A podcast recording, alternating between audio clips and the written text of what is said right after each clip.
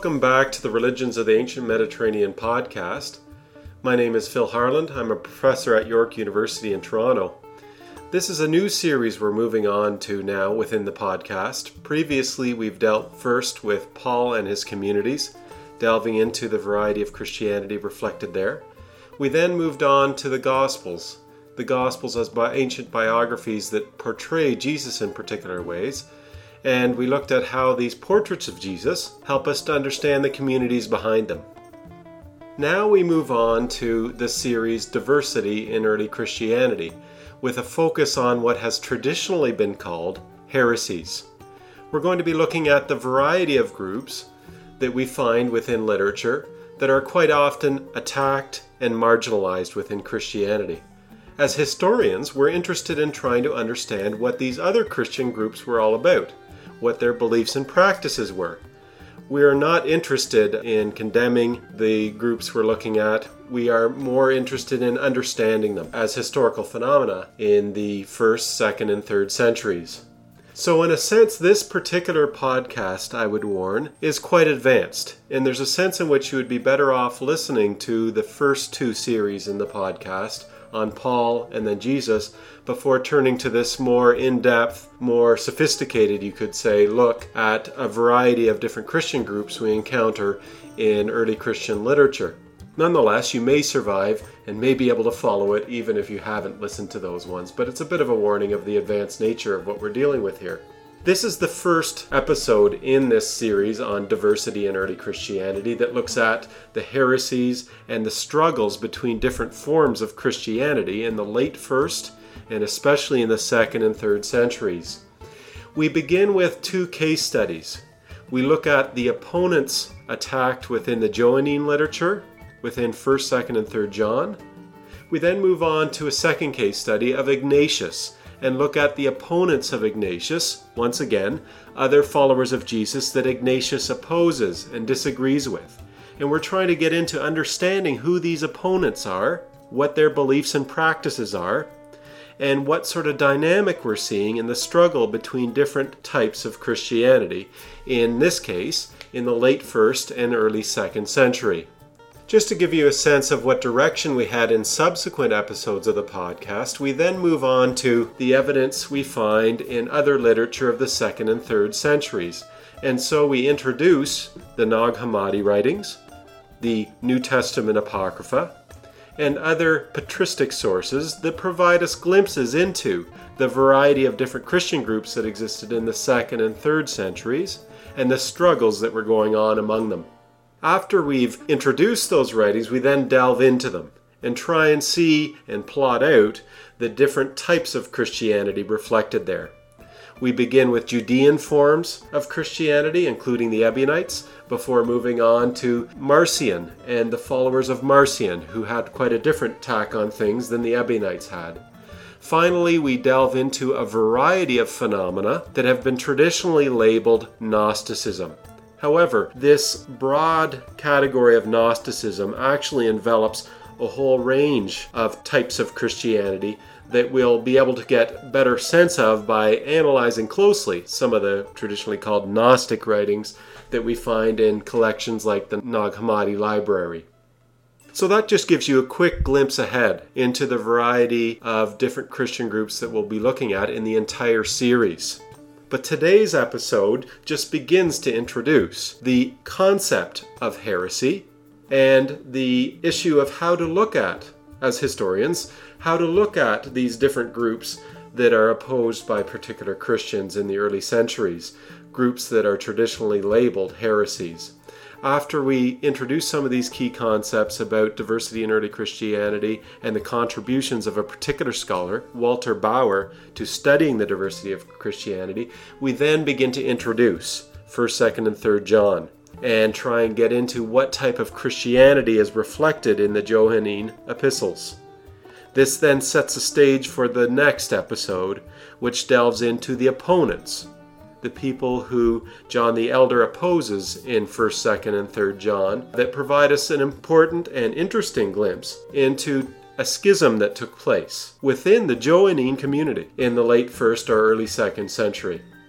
So I hope you enjoy the entire series and that you enjoy this first of a good number of episodes that we'll be looking at and plotting out the different types of Christianity we find in various parts of the Roman Empire.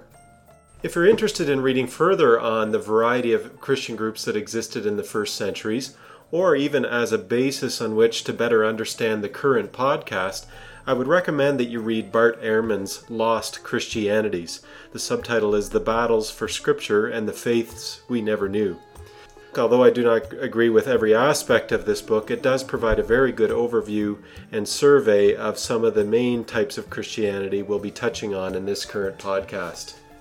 You may also want to browse my website, philipharland.com, where you can read quite a bit about a variety of different Christian groups, including the ones that are dealt with in this series.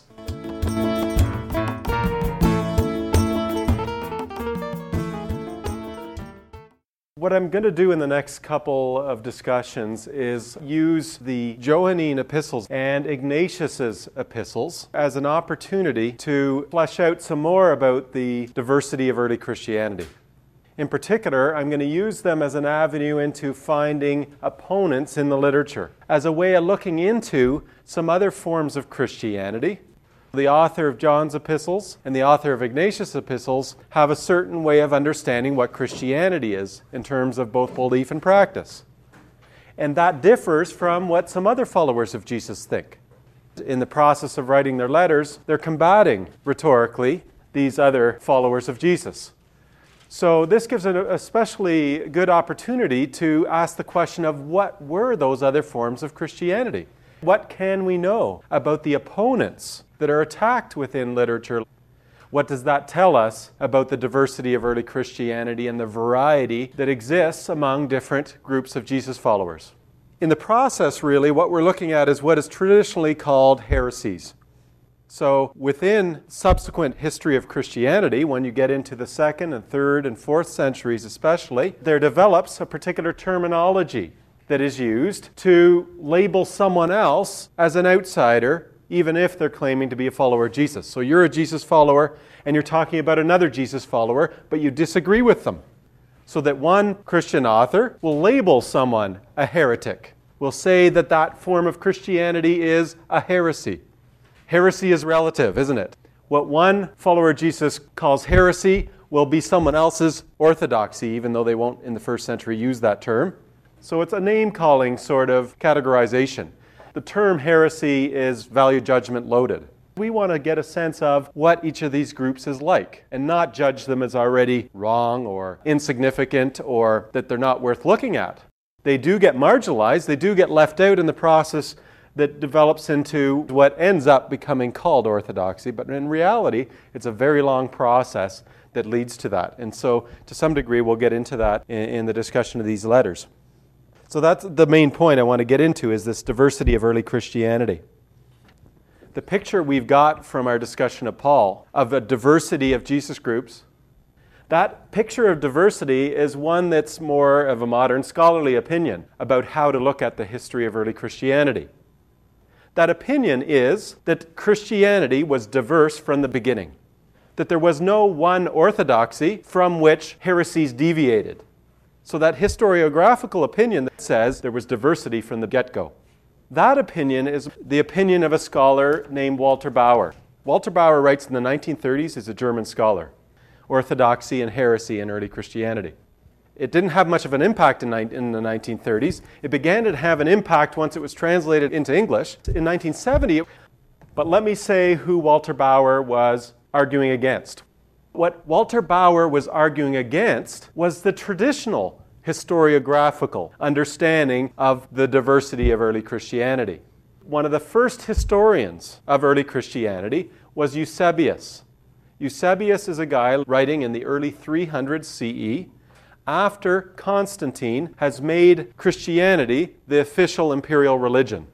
He writes his ecclesiastical history, his church history, right up to the beginning of Christianity. And within those writings, he incorporates a theory regarding heresies. And the theory is this orthodoxy and unity first, diversity and heresy later, losing out, and unity and orthodoxy triumphing. This is obviously a value judgment loaded historiography. We're talking about an ancient historian writing in the 300s who's openly advocating in his understandings of the things he's talking about. So, the theory of Eusebius about the uh, nature of early Christianity and the nature of heresies is that unity and orthodoxy first, diversity and heresies later. And he has a specific theory that times it after the time of the apostles' death that heresy arose. In other words, towards the end of the first century. And he's dependent on another historian, Hegesippus, lived in the 200s. His writings have not survived to us. Instead, like a lot of early Christian writings, they survive in quotations of other people. Eusebius is quoting Hegesippus. In addition to these things, while recounting the events of that period, records that the church up to that time had remained a pure and uncorrupted virgin. Since, if there are any that attempted to corrupt the sound norm of the preaching of salvation, they lay until then concealed in the obscure darkness.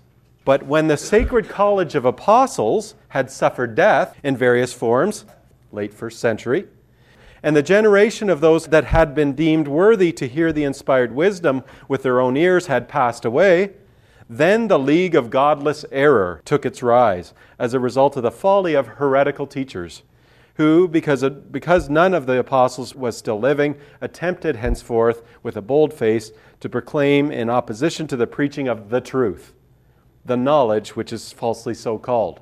He's alluding there to Gnosticism. Here we have it then. This is the picture that was the standard picture until Walter Bauer's book became adopted within the study of early Christianity. Sure, there were more sophisticated approaches that didn't quite take it hook, line, and sinker, but this is the traditional view of the origins of heresy namely orthodoxy, truth, there from the beginning, all the way to the end of the first century. Then, after the apostles dying, d- divergence is occurring and heretics trying to start their own thing and doing things differently. This is the traditional picture, which, even from what we learned about Paul, we know doesn't work. Let me read another passage regarding this uh, perspective here, also from Eusebius, just before we move on to the, the view we're, we're taking and, and then how this all fits into it. Here's another quote that'll give a sense of how heresy is viewed by a historian in the 300 CE. As the churches throughout the world were now shining like the most brilliant stars, and faith in our Savior and Lord Jesus Christ was flourishing among the whole human race, the demon who hates everything that is good and is always hostile to the truth and most bitterly opposed to salvation of man, turned all his arts against the church. So the explanation is Satan caused heresy, caused diversity. In the beginning, he armed himself against it with external persecutions. But now, being shut off from the use of such means, he devised all sorts of plans and employed other methods in his conflict with the church, using base and deceitful men as instruments for the ruin of souls and as ministers of destruction. Instigated by him, impostors and deceivers, assuming the name of our religion, brought to the depth of ruin such of the believers as they could win over. And at the same time, by means of the deeds which they practiced, turned away from the path which leads to the word of salvation. Notice the language here. People who have different views are impostors and deceivers who assume the name of our religion. This is in hindsight. We're talking in the 300s when there already has been the emergence of what will become orthodoxy, and where the views within previous Christianity that were different have already been pushed to the side. Where the view is that Christianity was one perfect thing in the beginning, that was every Christian agreed on everything, and that only later heresy came in through the work of Satan, and that diversity was later and was Satan's work. When you read Paul's letters, you already know that's not history when you study it the way we did. Walter Bauer learned that insight not by investigating Paul's letters extensively, but through a region by region study of Christianity. And what Walter Bauer argued, even though we need to even qualify it to some degree, was the traditional model of Eusebius, which was orthodoxy first, heresy later, should be turned on its head. So Walter Bauer argued heresy first, orthodoxy later, or heresies first, orthodoxy later. So that's the main argument, oversimplified, of Walter Bauer in that book that he wrote in the 1930s and that came to impact the study of early Christianity, especially since the 1970s. And that is the sort of model that I use or that I'm influenced by in the way that I approach early Christianity. And so what he did is go region by region. And when he went to each region, he said, What is my earliest evidence for followers of Jesus in this region? And what do they believe and, and practice? What he found was that the earliest evidence you find in Egypt, the earliest evidence you find in Mesopotamia, even the earliest evidence you find in Asia Minor, although that's a little less strong evidence, you already see what later gets categorized as heresy as the first thing you see. But the main point is this argument about heresies first, orthodoxy later. In a qualified way, this has become the argument of people like me and other scholars within early Christianity that acknowledge the diversity of early Christianity and study it and try and understand then and ask the question okay, we know it's diverse at the beginning. Let's try and plot out and see what is the diversity? What do different followers of Jesus think and do? How do they differ from one another? How are they interacting with one another? Do they disagree with one another? Do they openly attack one another? Are they sort of living just un- unknowing of each other's differences of opinion, etc.? And so, in this view, orthodoxy is a long process whereby certain followers of Jesus gradually define their own beliefs and practices as the true belief and practice over against others who have the false belief and practice, and that some of those who define things that way gradually get the ability and the authority to be able to close out the other forms of Christianity, namely what they would label heresies, but what we know are simply other forms of Christianity. So let's look at John's epistles now and look at the types of Christianity that are reflected there.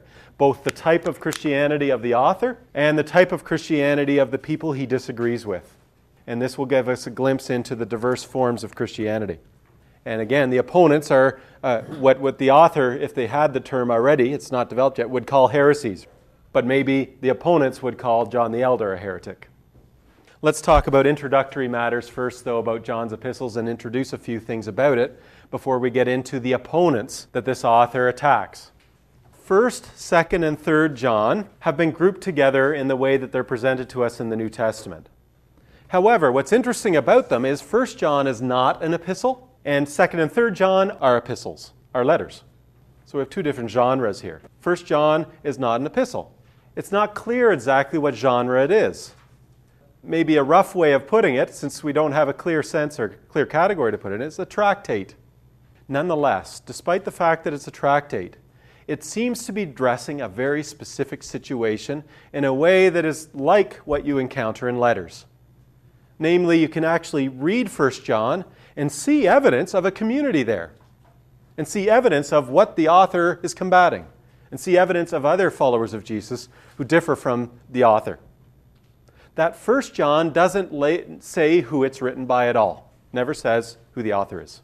In both 2nd and 3rd John, it just simply says from the elder, the elder, the presbyter, there are stories about a particular elder, a particular presbyter in Western Asia Minor known as John the Elder, who is a teacher of someone you've come across before. He's, Papias claims to have learned things from John the Elder in Western Asia Minor.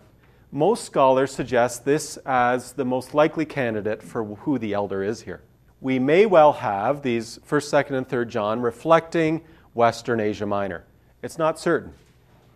But what will be interesting to note is once we get to Ignatius's epistles, which are definitely addressing Asia Minor, we'll see very similar things going on in the opponents who are attacked. The recipients of the letter in 2 John, it's the elect lady, because it's a letter from the elder to the elect lady. And the third John is a letter from the elder to Gaius. Very short letter. Now, what scholars have noticed and what scholars have developed the concept of is Johannine Christianity. The notion that we have a variety of writings in early Christianity that have such close affinities among them that it suggests that it's a common community or group of communities that are using them. And they've labeled that community the Johannine school or the Johannine community, changing John into an adjective, right? Johannine. The reason for this is 1st, 2nd, and 3rd John and the Gospel of John have a whole lot in common in terms of concepts, in terms of how they explain what's important in following Jesus, in terms of the main terms they use. Even their view of Jesus seems to have an affinity, a very close affinity. In other words, the Johannine epistles we're looking at today and the Gospel of John have a lot in common. so much so that scholars talk about them together as a type of Christianity. Johannine Christianity. Let's look at some of the common themes in the Johannine epistles that are common to both them and the Gospel of John that lead scholars to these sort of uh, suggestions.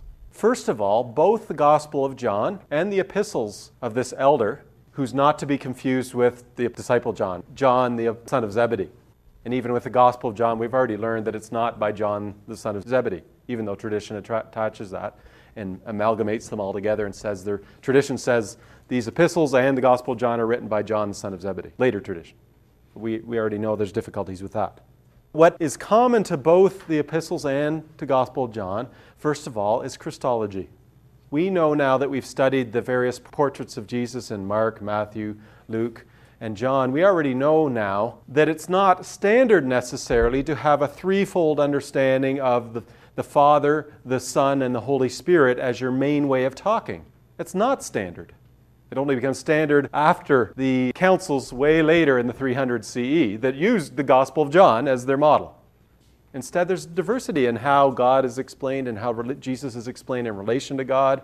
There's diversity in each of those gospel uh, understandings, and therefore in each of the communities from which those gospels come. But what the epistles of John and the Gospel of John share in common is something that's not characteristic of the other ones namely the Father, Son, and Holy Spirit the three together being the main way in which the authors talk. Not only that, but a high Christology for Jesus. In fact, we're going to soon see that the opponents of John the Elder have a higher Christology than John the Elder does. Maybe they would say John the Elder was a heretic for not having a high enough Christology. We know that the Gospel of John has a very high Christology. The whole thing opens with what you studied. In the beginning was the Logos, was the utterance was the reason of God expressed in oral form. And that word was there in creation, and that word helped to affect creation. So, that whole picture, of very high Christology. Yet, the Gospel of John also has a human Jesus in the sense that when Jesus is stabbed on the cross, water and blood comes out. And that's one of the supposed traditions that goes back to the beloved disciple that they, that they claim to have links with. So, even though the Gospel of John has a very high Christology, it also has to some degree, a human Jesus. The highest Christology of all the Gospels, and yet somehow still a human Jesus. Remember that high Christology goes along with a more divine Jesus, and low Christology goes along with a more fleshly human Jesus.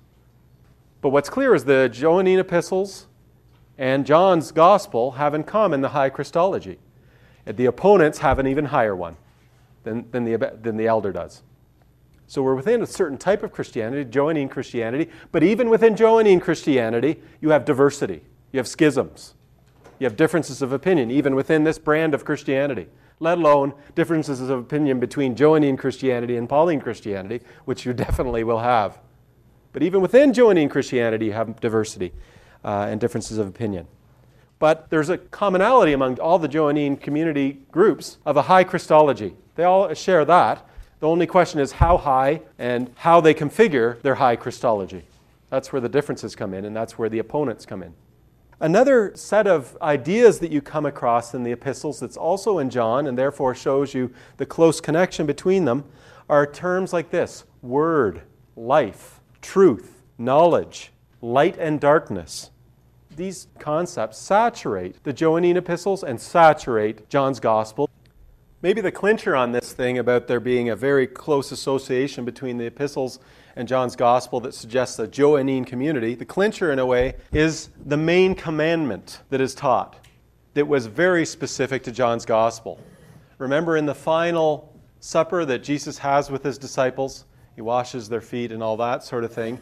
And he does his last discourse with them where he explains the whole Father, Son, and Holy Spirit in the context of that, Jesus teaches what he says is the most important commandment.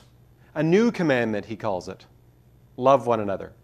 So, in the final discourse of Jesus in the Gospel of John, love one another is stated as the main commandment.